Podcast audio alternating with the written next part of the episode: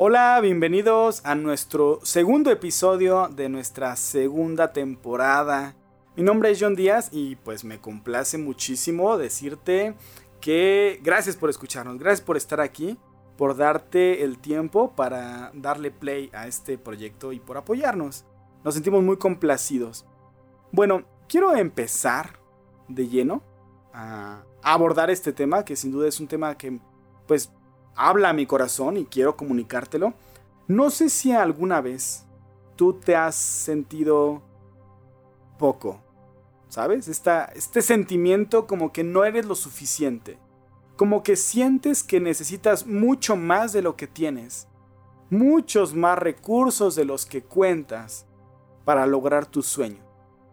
Yo sí, muchísimas veces me he sentido así. Mira, a veces las personas creen que los pastores, pues, no sé, somos engreídos, presumidos, altaneros. Y, sí, claro, hay pastores que lo son, ¿no? Yo he conocido muchos pastores, eh, sacerdotes, líderes, ¿no? Bastante prepotentes. Pero déjame decirte esto, ¿no? Quizá es un dato estadístico no probado, pero es una sospecha generalizada que tengo, que la mayoría de los que están en un puesto de autoridad la mayoría, me atrevo a pensar, luchamos con sentimientos de inferioridad. ¿A qué te dedicas? Eh, fíjate que, bueno, nuestras estadísticas, eh, aquí de nuestro, nuestro podcast, ¿no? Podemos ver que eh, la mayoría, el 54% de las personas, el 54% de las personas que nos escuchan son mujeres. Entonces, a ver, quiero referirme a ustedes, chicas. Tú, chica que me escuchas, ¿A qué te dedicas? ¿Qué eres? Eh, no sé, puede ser músico, arquitecto, ¿no? Eh, psicóloga, maestra, trabajas en un outsourcing, estás desempleada, no sé. ¿A qué te dedicas ahora? Ahora, la otra pregunta es, ¿qué es lo que sueñas? ¿Cuáles son tus anhelos? Y yo no sé si esto te hace sentido de si has luchado alguna vez con pensamientos de inferioridad. Yo sí, y yo creo que aunque en el mundo abundan las personas con un ego enorme, yo creo que somos más las personas que no nos creemos lo suficiente. O que hemos tenido este pensamiento como que no nos alcanzan nuestros recursos. Que no lograremos lo que soñamos. Hay una historia en la escritura, en el segundo libro de los reyes, capítulo 4. Déjame buscarlo en mi libro, porque quiero leerlo directamente de acá. Segundo libro de los reyes, capítulo 4. Hay, hay una historia que para mí es una historia olvidada, pero es una historia fascinante.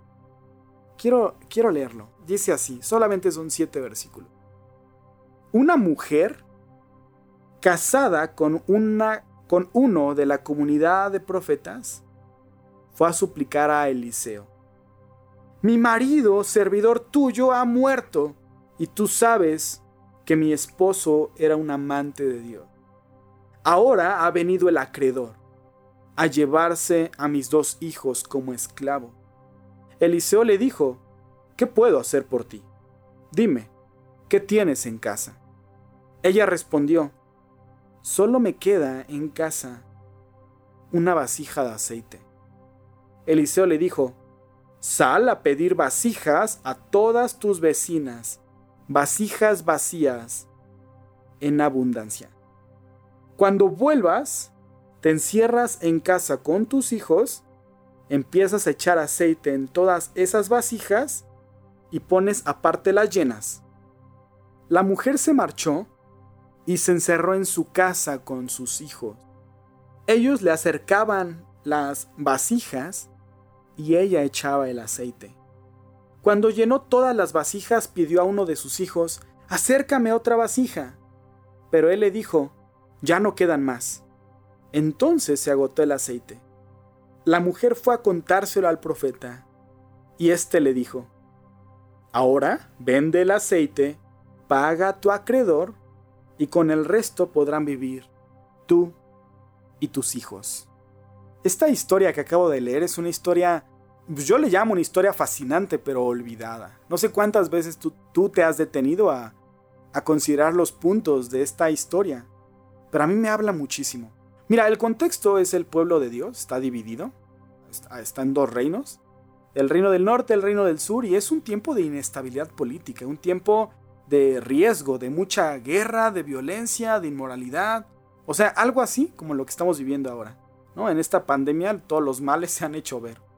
Es una historia fascinante porque todo comienza con una mujer que viene con el profeta Eliseo.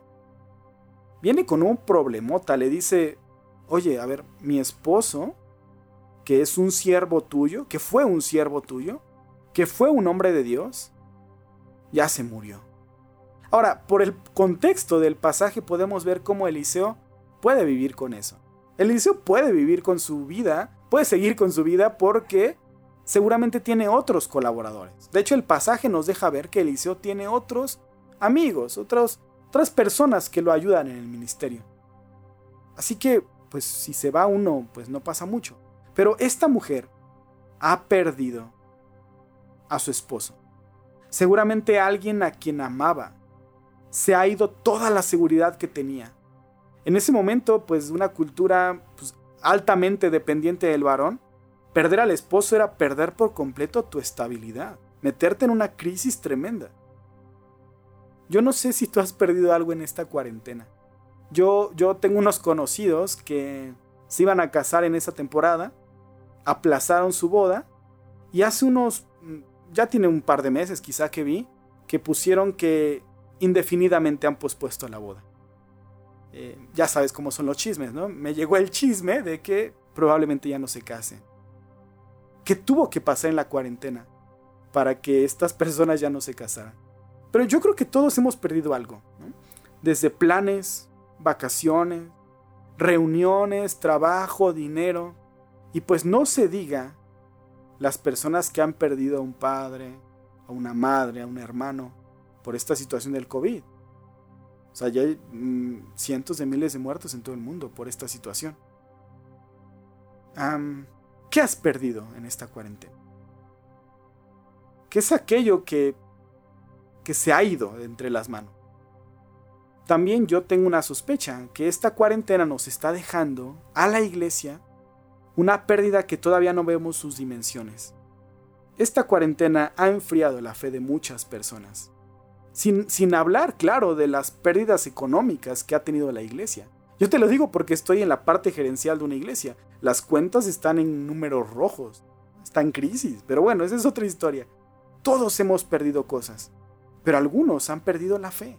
Algunos han perdido eh, la confianza en Dios.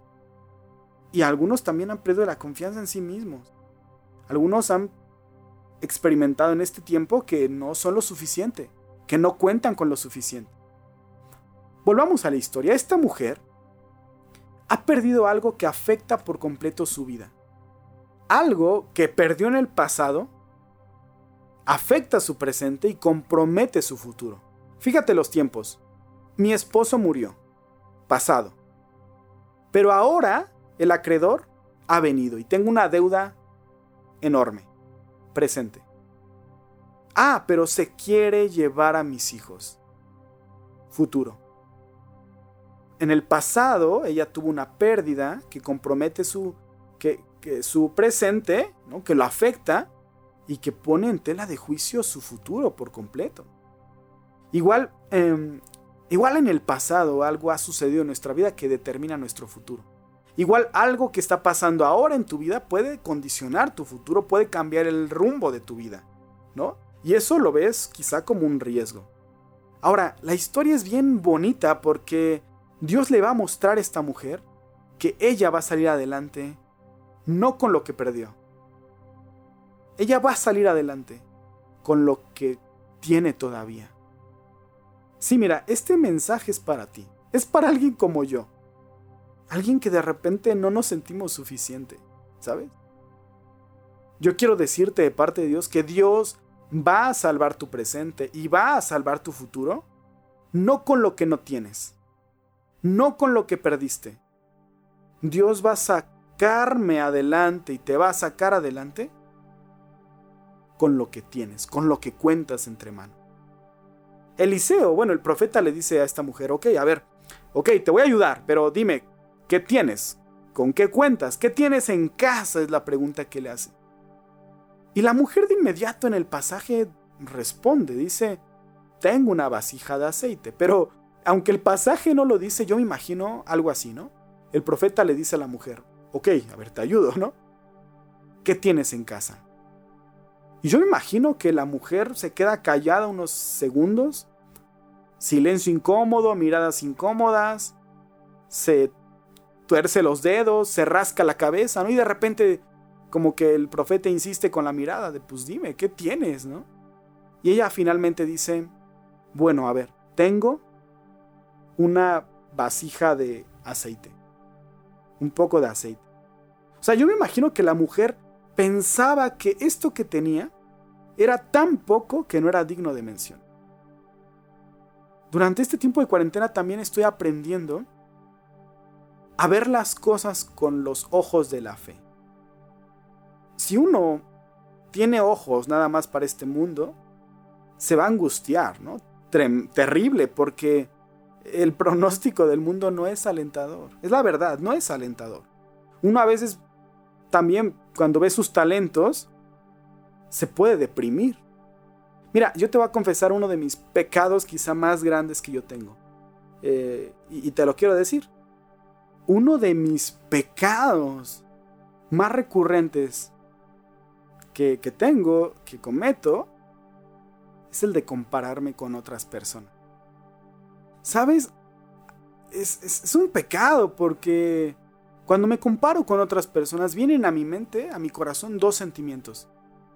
A veces viene un sentimiento de inferioridad. A veces veo a alguien que hace algo y lo hace súper chido, lo hace muy bien y digo, yo no puedo hacerlo. Yo no cuento con lo que esa persona hace. Perdón, con lo que esa persona tiene para hacer lo que hace. Yo no puedo hacer eso. Estoy limitado. Entonces cuando me comparo con alguien a veces vienen sentimientos de inferioridad. O a veces son menos, pero también sucede que cuando me comparo con alguien y no lo hace tan bien, me paro el cuello y digo, ah, claro, yo soy mejor que esa persona. Por eso la comparación es muy chocante, porque te genera estos dos sentimientos, en, mí por lo menos. Y, y a veces yo he sentido, me he sentido como esta mujer. He sentido que lo que tengo entre manos es pequeño. Es, estoy limitado. Estoy, pues, vamos, con recursos, con talentos, con dones, con, las cosas que tengo entre manos son pequeñas, a, a, diferencia de lo que debo hacer, ¿no? Lo que tengo enfrente es más grande. Mis sueños son más grandes de lo que puedo llegar a lograr. Entonces, me siento como esta mujer a veces. Ahora, el profeta Eliseo en esta historia va a ser algo interesante. Le va a preguntar, ¿qué tienes en casa? Para ir cerrando este, este podcast, quiero darte tres consejos que, que me han hablado a mi corazón de este relato. Son tres consejos, pues breves, que yo me digo a veces. El primer consejo es, aprende a ver lo que tienes en casa. Aprende a ver que lo que necesita está en casa. Es decir, que lo tiene. Porque mira, a veces uno sueña y uno quiere hacer cosas y uno, en mi caso, me comparo y digo, no puedo hacerlo. Pero a veces veo esta historia y Dios me habla y me dice, no, John, a ver, tú tienes, tú cuentas con lo que necesitas. Ella en casa tenía una vasija de aceite. En ese tiempo, mira, el aceite era algo muy valioso. El aceite en ese tiempo servía como combustible, como medicamento, servía para cocinar, para elementos ceremoniales, para aseo, para ungir animales, etcétera, para muchas cosas.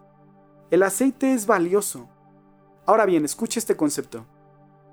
Ella tenía lo necesario, pero creía que no era suficiente. Tenía lo necesario. El aceite es algo necesario, es algo valioso, pero no tiene lo suficiente. Sí, claro, me he sentido como esta mujer. Por supuesto. Tengo entre manos lo que necesito para cumplir mis sueños, mis anhelos, pero no creo que sea suficiente. Lo que tengo es poco. O sea, sí, si tuviera más de lo que tengo, si tuviera más desarrollado mis dones, mis talentos, mis aptitudes, mis recursos, mi dinero, todo, ¿no? Si tuviera más de lo que tengo, la hago.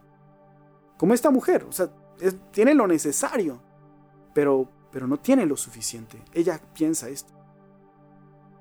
Y a veces cuando pienso esto, cuando tengo estos sentimientos, Dios me dice, yo no, lo necesario es lo suficiente.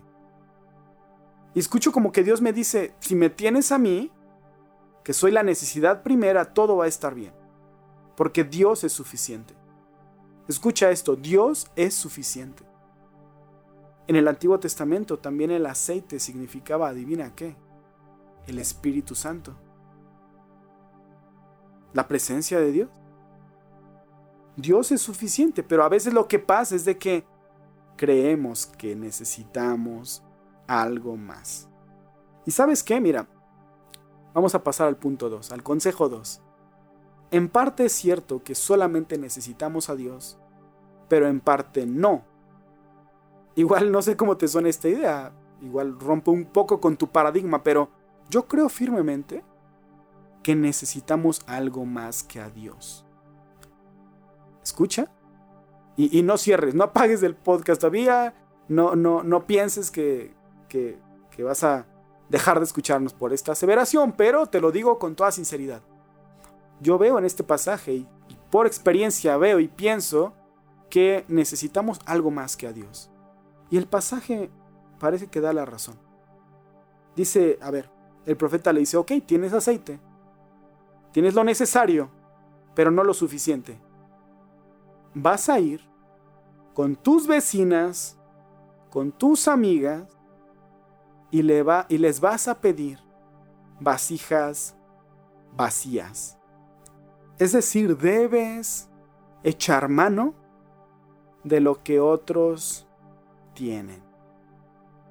Porque la fe de Jesús es una experiencia comunitaria. Por algo se llama la iglesia el cuerpo de Cristo.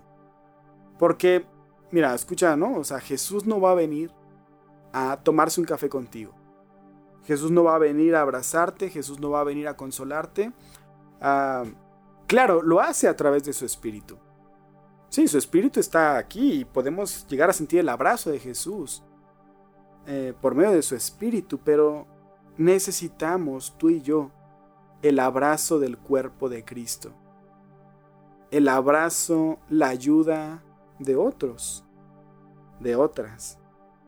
Dios opera en comunidad. Déjate abrazar.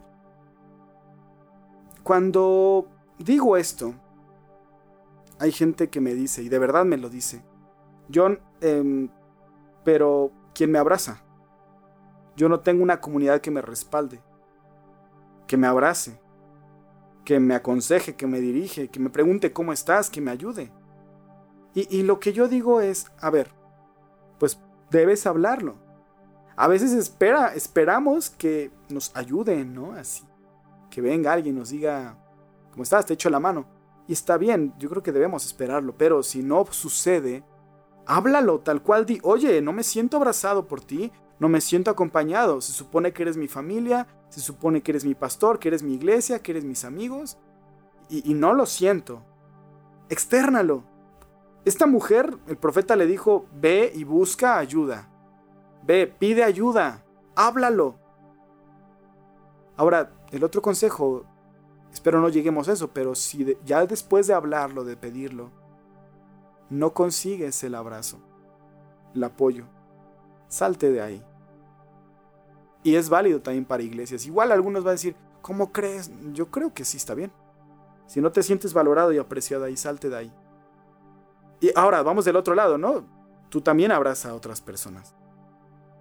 Yo a veces repito esta frase de una autora que se llama Maya Angelou que dice, las personas olvidarán lo que dijiste, las personas olvidarán lo que hiciste, pero las personas nunca olvidarán cómo las hiciste sentir. Abraza a sentir el calor de Jesús. Las personas allá afuera necesitan vasijas vacías.